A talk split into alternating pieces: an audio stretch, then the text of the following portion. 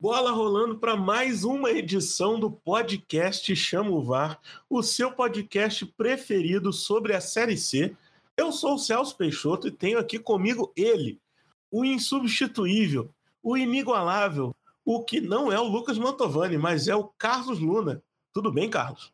Olá, Celso. Saudações. Ale, saudações também, pessoal que está ouvindo. Vamos lá falar um pouco de como estão esses times aí na reta final dos regionais e estaduais. E um pouquinho de Copa do Brasil também. E com a gente também o ilustre torcedor do Mirassol, o cara que acreditou quando ninguém mais acreditava, Ali Navarro. Tudo bem, Ali? Tudo bom, Celso? Mais confuso que o regulamento da segunda ano do Ceará. É assim que eu chego hoje. Olha que semana passada a gente já teve a confusão do regulamento do Paraense, agora a confusão no regulamento do Ceará, e a gente já fala de confusão da CBF, ou seja, as instituições que deveriam cuidar do Campeonato Brasileiro são confusas. Que confusão. E você que está escutando a gente aqui, considera seguir a gente nas redes sociais, Twitter, Instagram e TikTok, arroba pode. No nosso canal no YouTube também, podcast Chamo VAR. Caso você queira contribuir financeiramente para o nosso projeto, pode entrar no Apoia-se, apoia.se barra pode VAR ou no PicPay na assinatura arroba pode VAR. Temos também o nosso Pix, chamovarpodcast arroba gmail.com. Aceitamos qualquer valor. Quer conversar com a gente? O nosso grupo do Telegram está aberto, só pesquisar Cabine do VAR. Quer ser um novo integrante do VAR? Nós estamos procurando mais integrantes para o VAR. Só preencher o formulário que a gente entra em contato Pode ficar tranquilo que todos esses links estão na descrição. E como o Ale já adiantou para gente, tem confusão nesse regulamento da segunda divisão cearense, mas o próprio Ale é o cara que destrinchou esse regulamento, vai explicar para gente direitinho como que funciona, porque se as federações complicam, o VAR descomplica. Então, Celso, o regulamento da segunda ano do Cearense foi divulgado essa semana e o que chama atenção é que ele é um regulamento um tanto quanto esquisito. Não é tão bagunçado como a gente já vê muitos aí acontecendo pelo Brasil, mas ele é um tanto esquisito, porque são 10 equipes disputando, uh, com destaque aí para os dois Guaranis do Ceará, né, o Guarani de Sobral, que foi rebaixado no ano passado, e o Guarani de Juazeiro, que subiu esse ano, falando em. Esse ano não, subiu ano passado também, né? E falando em acesso, também destaque para o Grêmio Pague Menos. Pois é, as drogarias Pague Menos tem um time na segunda ano do Ceará chamado Grêmio Pague Menos. Subiu da terceira no ano passado, junto com o Guarani de Juazeiro, e vai disputar a segunda ano esse ano. Esperamos que não suba. Mas voltando ao regulamento, uh, são 10 equipes ao todo, como eu havia dito, e uh, a, a, primeira fase é um todos contra todos, turno único, e depois das nove rodadas avançam cinco para a segunda fase. Não quatro, de repente, como a gente poderia esperar, mas passam cinco clubes. Esses cinco passam justamente porque na segunda fase tem mais um turno único, onde esses cinco vão se enfrentar e passam os dois melhores classificados na somatória dos pontos. Os rebaixados são os dois últimos da uh, primeira rodada. E, bom, é esquisito, né? Esses dois, duas sequências de pontos corridos, nenhum mata-mata, nenhum jogo um contra o outro. Uh, vamos ver como é que vai acontecer. Cinco clubes passando depois para a segunda fase. Uh, de qualquer forma, eu acredito que não seja um grande desafio para o Floresta. Uh, inclusive, pelo que a gente está vendo o time desempenhar na Copa do Nordeste. Não é uma grande campanha, o clube é lanterna do grupo B, mas se for considerar o espectro geral do campeonato, o clube segue aí melhor que algumas outras equipes, como Campinense, Globo e Sergipe. Eh, na somatória de pontos, eh, não é um início de ano promissor para o não é um início de ano promissor para o Floresta, mas pensando no, no estadual, é, a disputa não vai estar tá muito acirrada, mesmo o clube tendo que dividir umas datas aí com a Série C. Uh, acredito que o acesso é possível, mas aqui isso vai prejudicar um pouquinho o caminho do clube na terceirona. É, ainda sobre o Floresta, né? O Floresta foi eliminado da Copa do Nordeste após a rodada do último final de semana, né? Porque teve um jogo fundamental com o Atlético de Alagoinhas em casa e perdeu por 2 a 1 Dessa maneira ele ficou sem chance de alcançar a zona de classificação, né? Então teve esse confronto direto, né? uma campanha um tanto irregular. Como o Ale falou, né? Ele tem campanha melhor do que o Globo, o Sergipe o Campinense, porque na Copa do Nordeste um time joga contra um grupo, perdão, joga contra o outro, né? Assim, ocorre de um grupo pontuar mais do que o outro, então por isso que ele tem mais pontos do que três outros times, mas ainda assim é o lanterna, né? Então, esse jogo confronto aí com o Atlético de Alagoas, a gente não pode chamar de confronto direto, né? Porque não se enfrenta dentro do mesmo grupo, mas era um jogo fundamental para as pretensões do Floresta. Acabou eliminado e vai cumprir tabela contra o esporte, né? Então, joga contra o esporte em Recife e não, não tem mais pretensões. E aí vai começar o Campeonato Cearense, está previsto o início para 8 de maio, né? Então eles vão começar a Série C antes do Cearense. E como a lei falou, um campeonato deve interferir no outro, né? É um desafio de, de fazer uma campanha de manutenção né, na Série C. Eu não creio que, sobretudo com esse elenco que disputou a Copa do Nordeste, eu não creio que as pretensões de Floresta sejam, vão muito além disso. E o acesso é, né, é fundamental, né, não deixa de ser um time que entra como favorito, né, até porque arrecadou um pouco mais de recursos aí na Copa do Nordeste e tal, mas vai ter desafios aí, né? Alguns clubes tradicionais, né? Como os dois Guaranis e outras surpresas que podem vir. É, sobre o regulamento, essa coisa do, do pentagonal, né? Na segunda fase, que vai para um pentagonal decisivo, ele realmente é pouco usual, né? Inclusive, é, pelo motivo de que na última rodada não dá para fazer aquilo de jogar todo mundo no mesmo horário sem saber dos resultados, porque um folga a cada rodada, né? Como tá ímpar, um vai ter que folgar. Então, ainda que na última rodada as duas partidas sejam né, no mesmo horário, mas já vai estar tá porque é, uma equipe vai ter que folgar ali. Então, essa equipe já não vai, vai poder fazer nada, né?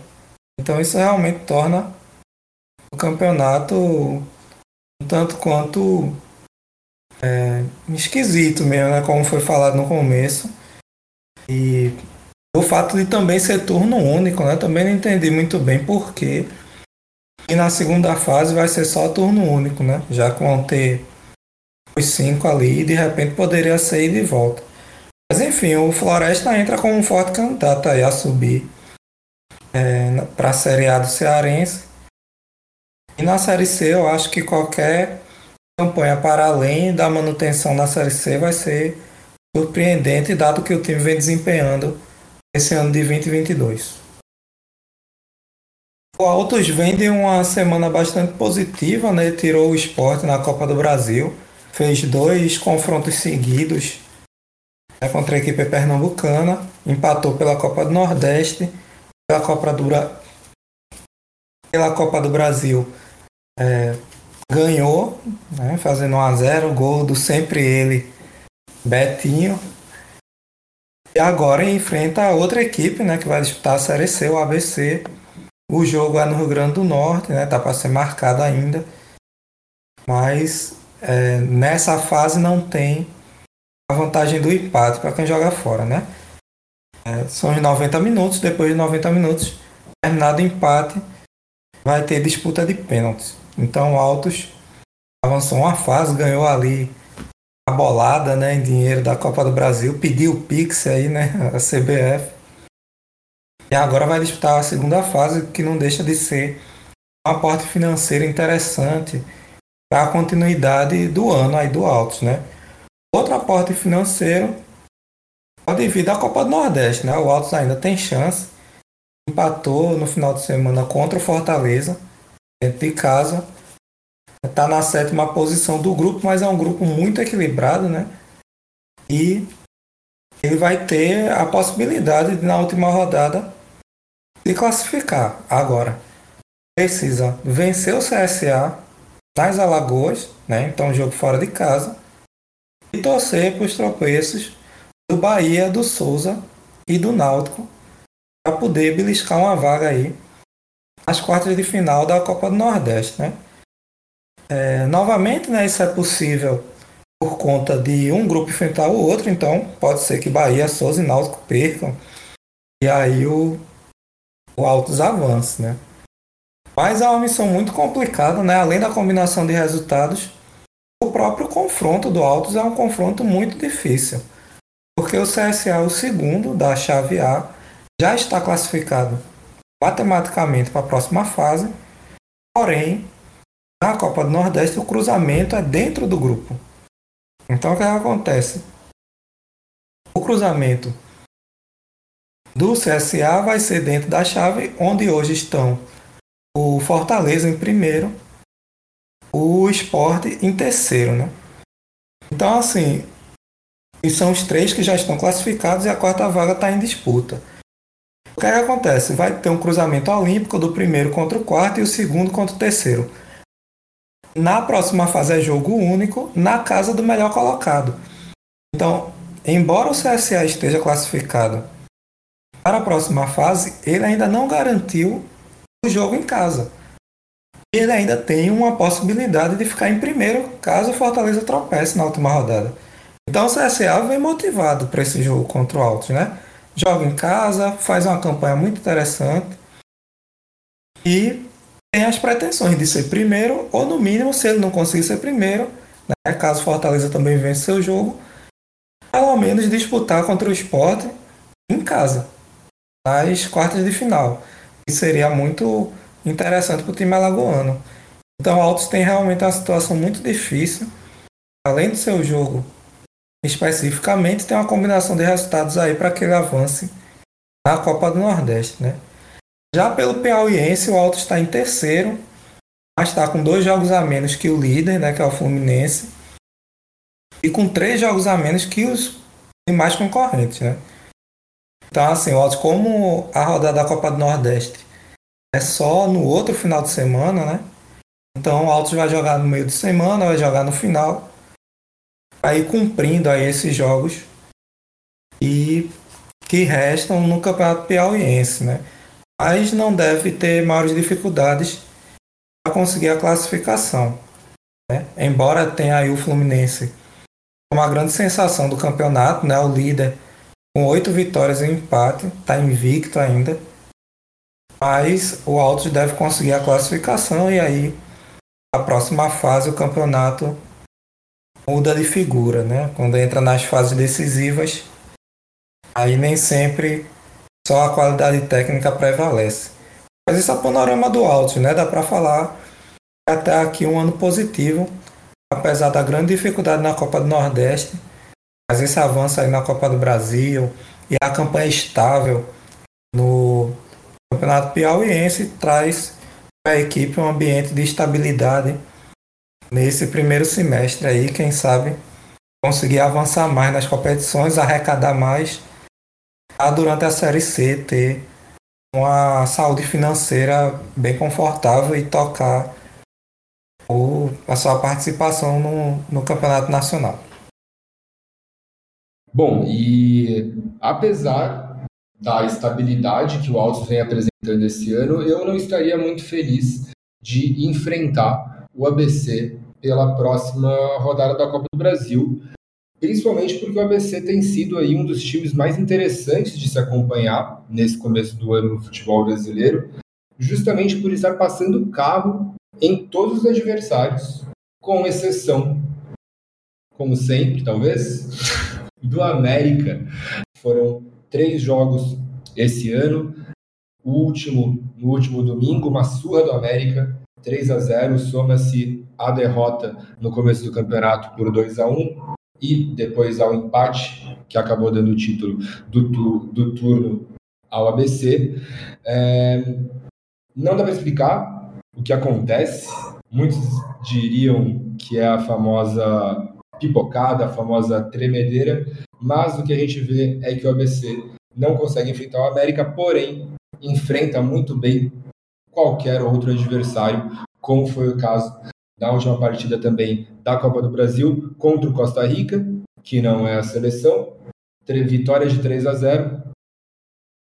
Logo na sequência, derrota para o América de 3 a 0 também, porém o Altos não é o América, joga um futebol melhor que o América na, na temporada, vai oferecer um desafio maior ao ABC, mas não tem aquela coisa da camisa, não tem aquela coisa da rivalidade. Então o ABC vem muito bem para essa continuidade da Copa do Brasil.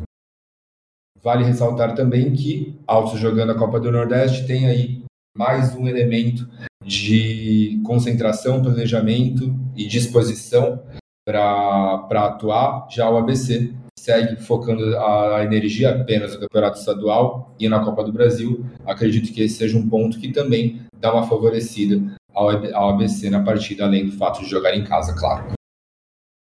É, de fato, o ABC realmente está esbarrando sempre que enfrenta o América, né? É, a gente tem, e aí é um, um, ponto de preocupação, né? Porque, como o Ale falou, o ABC tem não só vencido, mas vencido com larga vantagem de gols, apresentando um, um futebol muito interessante. Alan Dias começou o ano muito bem, Fábio Lima também. Então, assim, o, o ABC vem desempenhando um bom papel. Agora, a gente também pode olhar por uma ótica que é o seguinte: como ele não está na Copa do Nordeste, e o primeiro jogo da Copa do Brasil foi contra o Costa Rica, lá no Mato Grosso do Sul, talvez o ABC não esteja tendo desafios técnicos que colocam esse time à prova. Então, assim, o que é que a gente pode colocar como desafio técnico do que ele jogou até agora, né? O Globo está disputando a Copa do Nordeste e tirou o Internacional na Copa do Brasil, surpreendentemente, né? Esse foi um desafio o qual a ABC também passou o carro, como disse a lei, né? Ganhou lá em Ceará Mirim de 4 a 0, então, enfim. Porém, encontrou a América, né? Que além a questão técnica, né, de ser o outro time do Rio Grande do Norte com maior investimento, maiores possibilidades né, e maior tradição, o ABC acabou sendo derrotado. E no caso, esse clássico de domingo é que foi mais preocupante pela forma acachapante que sucedeu, né? Porque o primeiro clássico, queira ou não, a gente podia falar em início de temporada, então sempre tem mais intempéries. O segundo clássico foi um tanto atípico, porque foi a final do turno, o ABC jogava pelo empate, então teve a possibilidade de administrar o resultado. Apesar de não, não ter sido um jogo que o ABC jogou com o resultado debaixo do braço, ele propôs o jogo até na final do turno. Mas nesse jogo pelo segundo turno realmente foi um 3 a 0 bastante acachapante e aí preocupa, né? Porque preocupa tanto pelo lado técnico, né, como eu vinha falando. Então, será que o ABC na hora que enfrenta um desafio técnico maior, ele né, ele tem mais dificuldade? E preocupa também porque o América acabou de passar né, na pontuação do segundo turno. E se assim permanecer, o América ganhar o segundo turno, eles vão fazer a final. Como é que o ABC chegaria para uma final sem ter vencido o rival, né? Até então. Então ele pode acabar no somatório do torneio fazendo uma campanha com muito mais pontos, mas justamente perder para o arquival, porque enfim, é a possibilidade que o campeonato é, dispõe. Né? Sobre o jogo contra o Altos, eu, eu também vejo que na, no Frasqueirão o ABC tem as condições de classificar. Se fosse para dizer um ou outro, eu diria ABC, mas vai ser muito complicado. O Altos vem com um time muito arrumadinho também. E ao contrário do ABC, tem tido desafios técnicos, né? Então, é, o Altos empatou com Fortaleza, por exemplo, que é quem joga o melhor futebol do Nordeste hoje, hoje o atual quarto colocado da primeira divisão. É, então tirou o esporte, que é uma força regional, enfim. Então o Altos tem tido desafios técnicos e não vai ser fácil o jogo para o ABC. Mas eu ainda acho que o mando de campo, o peso da camisa é, pode prevalecer, mas é um jogo para a gente ficar de olho, né? A gente já ia ficar, porque são dois times da Série C. É, mas além disso, deve ser um jogo bastante equilibrado. Agora o Volta Redonda, a gente há poucos episódios atrás falou que estava com certo risco de ser rebaixado mas que poderia ainda se recuperar na tabela, porque tinha mostrado algum futebol, algum entrosamento, mas enganamos nós mesmos, vocês e a torcida do Alta Redonda, porque o time vai de mal a pior, conseguiu apenas uma vitória no Campeonato Carioca, aquele 4 a 0 contra o Aldax. Foi o empolgou, foi onde eu achei que ia, só que o time não foi.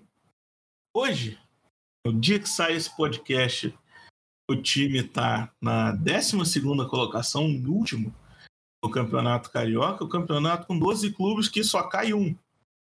Então é muito difícil essa situação do Volta Redonda. Eu te explico por quê. Volta Redonda ele tem cinco pontos, mesma pontuação do Boa Vista, que é o 11 primeiro. O Boa Vista ele vai enfrentar o Fluminense, que além de já estar classificado, a semifinal do Carioca, ele já é o campeão da Taça Guanabara, então ele não pode ser ultrapassado mais pelo Flamengo. O Fluminense também está no meio de uma decisão de Libertadores. É se passar agora do Olímpia, ele vai para a fase de grupos. Então, não é de interesse do Fluminense colocar força máxima nessa partida contra o Boa Vista. Pode ser bom para o Boa Vista que joga em casa esse sábado. Enquanto isso, né? O sábado, amanhã, para quem está ouvindo o dia que sai esse podcast. Enquanto isso, o Volta Redonda enfrenta uma portuguesa, é o portuguesa que vem bem no campeonato, portuguesa que briga por posições melhores na Taça Rio, que é disputada entre o quinto e o oitavo dessa primeira fase. É, os dois primeiros, o quinto e o sexto, têm vantagem nas semifinais. Então, o portuguesa ainda luta por alguma coisa nesse campeonato. Vai ser um adversário muito difícil. E parece que estamos nos acostumando a ver clubes da Série C sendo rebaixado no estadual. Deu certo para o Criciúma no ano passado, mas a gente não pode colocar isso como uma regra. Pode ser que o Criciúma tenha sido a exceção. Pois é, essa última rodada agora do Carioca, ela foi desastrosa por Volta Redonda, porque os dois resultados, né, o 4 a 1 que o Boa Vista fez no Bangu e a derrota por 5 a 0 do Volta Redonda para o Botafogo, é, fizeram com que a diferença do saldo ficasse muito grande, né? Então, assim, tem uma diferença de 7 gols agora entre os dois, então se eles fizerem o mesmo resultado na rodada, é, o Volta Redonda vai ter que tirar uma diferença ainda de 7 de saldo. Né? Então, é, realmente ficou complicado, né? como o Celso estava falando, o Fluminense não tem mais interesse nessa partida. Quarta-feira joga com a Olímpia lá, apesar de ter aberto uma boa vantagem, né? Fez 3 a 1 no jogo de ida. Lá no Paraguai é complicado, a Olímpia não é o mesmo de outrora, mas é um clube muito tradicional. Então, assim, interesse zero aí para esse jogo com Boa Vista. E o Boa Vista, que por sua vez, é, não é um time está nessa situação assim só pela questão técnica. Né? O Boa Vista também perdeu ponto ao longo do campeonato.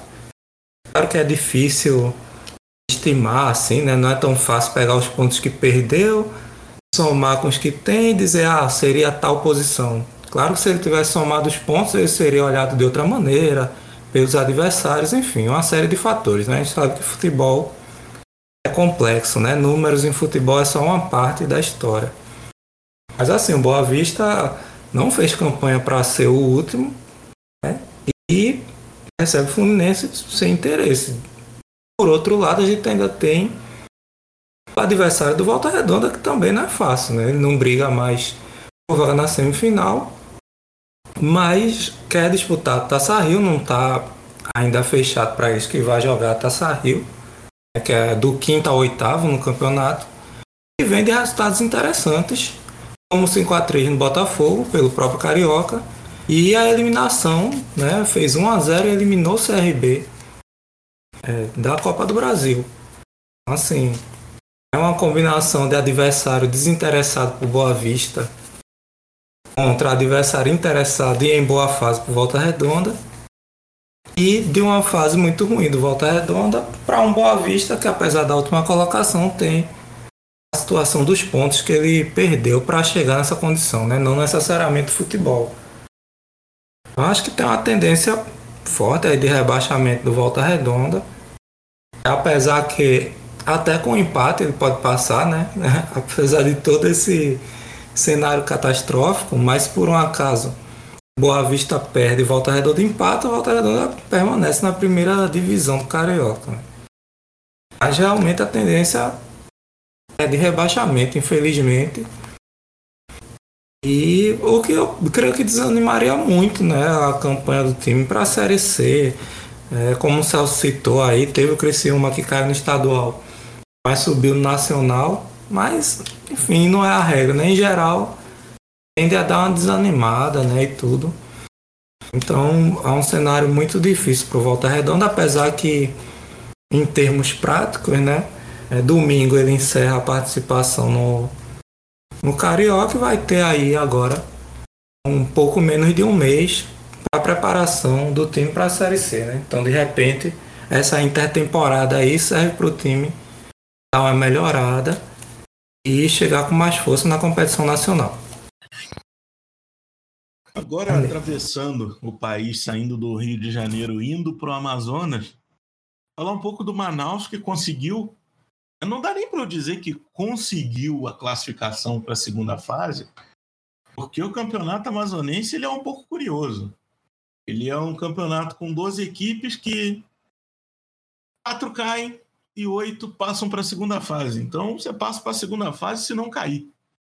Então não é bem uma classificação. Pode-se dizer que o time se livrou do rebaixamento então, e conseguiu passar. Pode-se dizer que o time que caiu foi o time que não conseguiu passar. É um... curioso, para não dizer outra coisa, mas como a gente fala bem dos times da C, vou falar que o Manaus conseguiu uma classificação para a segunda fase empatou com o Operário, né, mesmo já classificado ou já livre do rebaixamento. Na, nessa última quarta-feira, time que não vem fazendo uma campanha de encher tantos olhos. Né? Foram, nos 11 partidos foram seis vitórias, quatro empates e uma derrota. Não é um campeonato que exige muito do, do time do Manaus para poder chegar longe, visto do ano passado, que foi campeão mesmo não apresentando um futebol tão vistoso né, na competição estadual, chegou no nacional, teve ainda um brilho no futebol, conseguiu almejar ali um acesso no, na segunda fase, né? chegou a brigar bastante, chegou a estar quase lá, né? dependendo só dele, mas infelizmente para a torcida não conseguiu esse acesso. E as datas né, dessas quartas de final já foram divulgadas, já começam essa semana, nesse fim de semana, amanhã. Para quem está ouvindo o dia que sai esse podcast, já tem jogo. O Manaus joga apenas no domingo, vulgo depois de amanhã, visto o dia que sai esse podcast, contra o Manauara, é, jogos de ida e volta. A volta é no outro domingo, na semana que vem. É, ambos os jogos 15h30 no horário local ou 16h30 no horário de Brasília. Lembrando que ainda tem uma Copa Verde para disputar. Manaus está um pouco melhor, né? muito melhor, na verdade, do que o Volta Redonda nessa comparação direta entre os dois mas ainda precisa melhorar muito caso queira disputar a, essa, esse novo formato de Série C pensando em acesso, o time já vem se reforçando, apresentou nessa última semana o Heine, que estava no, no Paraná, né, o zagueiro, busca melhorar elenco, mas precisa melhorar bastante para disputar a Série C. É muito curiosa essa campanha mesmo do, do Manaus, né? Como o Celso estava falando, esse campeonato extremo, né? Que ou classifica entre os oito ou é rebaixado. É, por conta disso, um time muito tradicional, né? Que é o São Raimundo acabou sendo rebaixado, por exemplo. Inclusive o Operário, né? Que foi o adversário do Manaus na última rodada. É, empatou, né? Ele tinha ainda a chance de ser rebaixado, aí empatou, classificou-se. Então, assim, realmente muito extremo, né? E a campanha do Manaus, já como o Celso vinha falando, seis vitórias, quatro empates e uma derrota. E, curiosamente, as vitórias de goleada, né? Goleadas sonoras ali, grande seis, grande quatro. Mas também empatou com quatro equipes. Né? E o fato curioso é que empatou, quer dizer, contra os dois primeiros, ele não venceu. Então, empatou com o Princesa do Solimões, 2 a 2 e perdeu para o Nacional de 3 a 0 Também quando perdeu, foi um resultado expressivo. Assim, do mesmo jeito que a gente tava falando no bloco que tava falando da ABC, a gente fica pensando sobre os desafios técnicos maiores, né? Então, o time na Copa do Brasil, a equipe avançou de fase, mas foi em cima do próprio São Raimundo, né, que acabou rebaixado no estadual. Só que não venceu o primeiro e o segundo colocado da fase inicial. Então, ele goleou vários outros times, mas quando enfrentou os dois primeiros, acabou empatando ou perdendo. Então, fica a dúvida aí de como vai ser esse Manaus, né? Principalmente depois dessas quartas de final, porque vai enfrentar o Manauara, o time que o Manaus venceu por 4 a 0 na primeira fase, então tem a tendência de passar, e o cruzamento é justamente com o Nacional.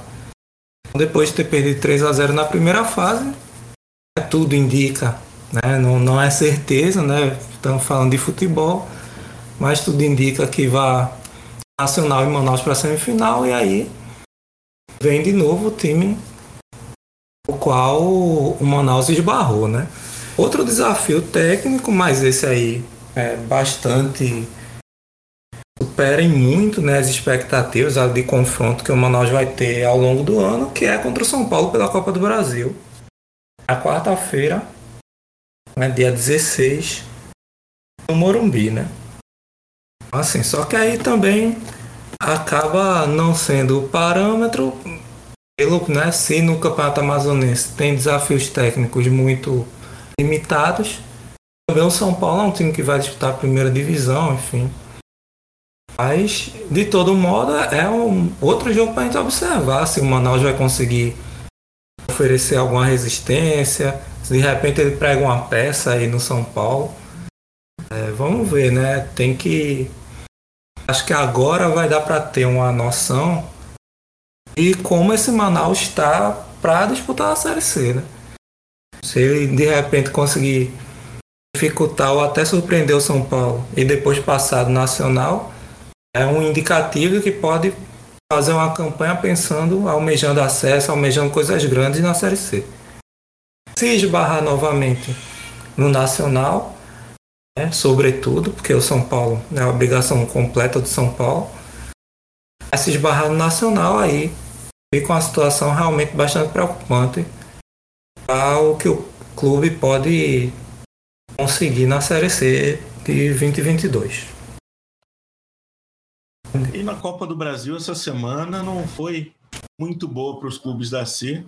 O Figueirense empatou com o Cuiabá em 2 a 2 perdeu nos pênaltis por 4 a 2 enquanto o Mirassol foi eliminado pelo Azures por 1 a 0 Azures, o terror da C, já tirou o Botafogo, agora tira o Mirassol, o terror dos times paulistas da C, melhor dizendo. Pois é, com isso os times da C que estão sendo eliminados vão deixando de se capitalizar, né, para a competição. Além de, né, seguir com o sonho aí de avançar no, na Copa Nacional, né, principalmente o Mirassol que tirou o Grêmio, né, que é um dos maiores campeões da Copa do Brasil. Depois caiu pro Azures, foi um jogo um tanto atípico, né, foi muita chuva lá no interior do Paraná. Mas de todo modo se esperava mais do Mirassol. O Mirassol caiu, né? Já o Figueirense, é, dá para dizer que o Figueirense empatou 2 a 2 com um time que está estruturado, que está disputando a primeira divisão. Então, assim, apesar de fator tradição, camisa e do mando de campo do Figueirense, mas a, a disparidade entre os dois times ela existe, é visível. Mesmo assim, o Figueirense conseguiu levar a decisão para os pênaltis e acabou eliminado também, né? Vamos ver aí é, como que vai vão se comportar os times da Série C na semana que vem. Terminando mais uma edição do nosso podcast. Você que escuta a gente pelo Spotify, nós estamos deixando abertos a nossa caixa de comentário. Então pode ir lá, deixar o seu comentário, o que, que achou do episódio. Se quiser mandar algum recado, pode ficar à vontade. E a caixa de comentários está aberta. Você que escuta pelo YouTube também, deixa aí seu comentário no nosso episódio. Você que escuta por alguma outra plataforma que não tem opção de dar comentário, pode ir no nosso Twitter, no nosso Instagram e comentar na postagem ou em qualquer uma outra postagem. A gente lê tudo e a gente gosta do feedback de vocês. Eu me despeço por aqui. E você, ali. Um abraço.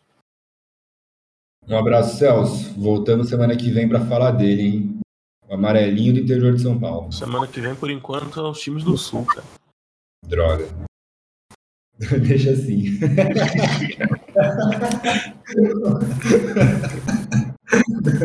Carlos, um abraço para você e para o Joaquim Bezerra. Abraço, Celso. Abraço, Alê.